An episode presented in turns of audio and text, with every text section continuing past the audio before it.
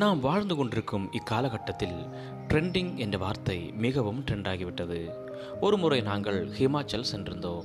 அங்கு ஒருவர் ஐஸ் கட்டிகள் நிறைந்த நீர்வாளியை எடுத்து தன் தலையில் ஊற்றிக்கொண்டு அந்த குளிரில் நடுங்கிக் கொண்டிருந்தார். அதனை அவரின் நண்பர்கள் உற்சாகப்படுத்தி வீடியோ எடுத்துக்கொண்டிருந்தனர் என்னவென்று விசாரித்தபோது அது ஐஸ் பக்கெட் சேலஞ்ச் எனவும் தற்போது இப்படி வித்தியாசமாக செய்வதுதான் ட்ரெண்ட் என்றும் கூறிவிட்டு இது கூட தெரியாதா என்பது போல ஏளன பார்வை வீசினார்கள். ஆனால் உண்மை என்னவென்றால் ஐஸ் பக்கெட் சேலஞ்ச் என்பது ஒருவித நரம்பு வியாதியை குறித்த விழிப்புணர்வை ஏற்படுத்தவும் அந்நோயினால் பாதிக்கப்படுவோருக்கு நன்கொடை வசூலிப்பதற்காக ஆறு ஆண்டுகளுக்கு முன்பு கையாளப்பட்ட ஒன்று. ஆனால் இது சமீப காலமாக ஜாலிக்கான ஒரு விளையாட்டாக ட்ரெண்ட் ஆகியிருக்கிறது ஒரு விஷயத்தை ஏன் எதற்கு செய்கிறோம் என்று கூட யோசிக்க முடியாத நிலையில் இருக்கின்றனர் இன்றைய இளைஞர்கள். அவர்களின் பார்வைக்கு அவர்கள் அனைத்தும் அறிந்து அப்டேட்டடாக இருக்கும் ஞானிகள். அதை அறியாதவர்கள் மூடர். இது கூட தெரியாதா என்ற வார்த்தை நம்மை பல நேரங்களில் வருத்தப்படுத்தக்கூடும். பிரியமானவர்களே நாம் உலகத்தோடு ஒத்து வாழ அழைக்கப்படவில்லை.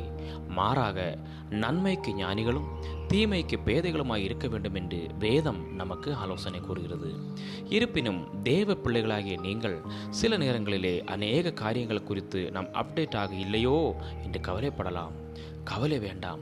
பரிசுத்த ஆவியானவரின் உதவியோடு வேதத்தை இரவும் பகலும் தியானிக்கிற நபராக நீங்கள் இருக்கும் பட்சத்தில் நிகழ்காலத்தில் நடப்பது மட்டுமல்ல உலக தோற்றம் முதல் முடிவு வரை என்ன நடக்கப் போகிறது என அறிந்த மெய்ஞானி நீங்கள்தான் இவ்வுலகம் தீமையை தீவிரமாய் பின்தொடர்கிறது. மாடர்ன் ஸ்டைல் ட்ரெண்ட் என்று தங்கள் நடை உடை பேச்சு என அனைத்திலும் புதுமையை புகுத்தியுள்ளது. பாவமான காரியமெல்லாம் இப்போது ஃபேஷன் ஆகிவிட்டது.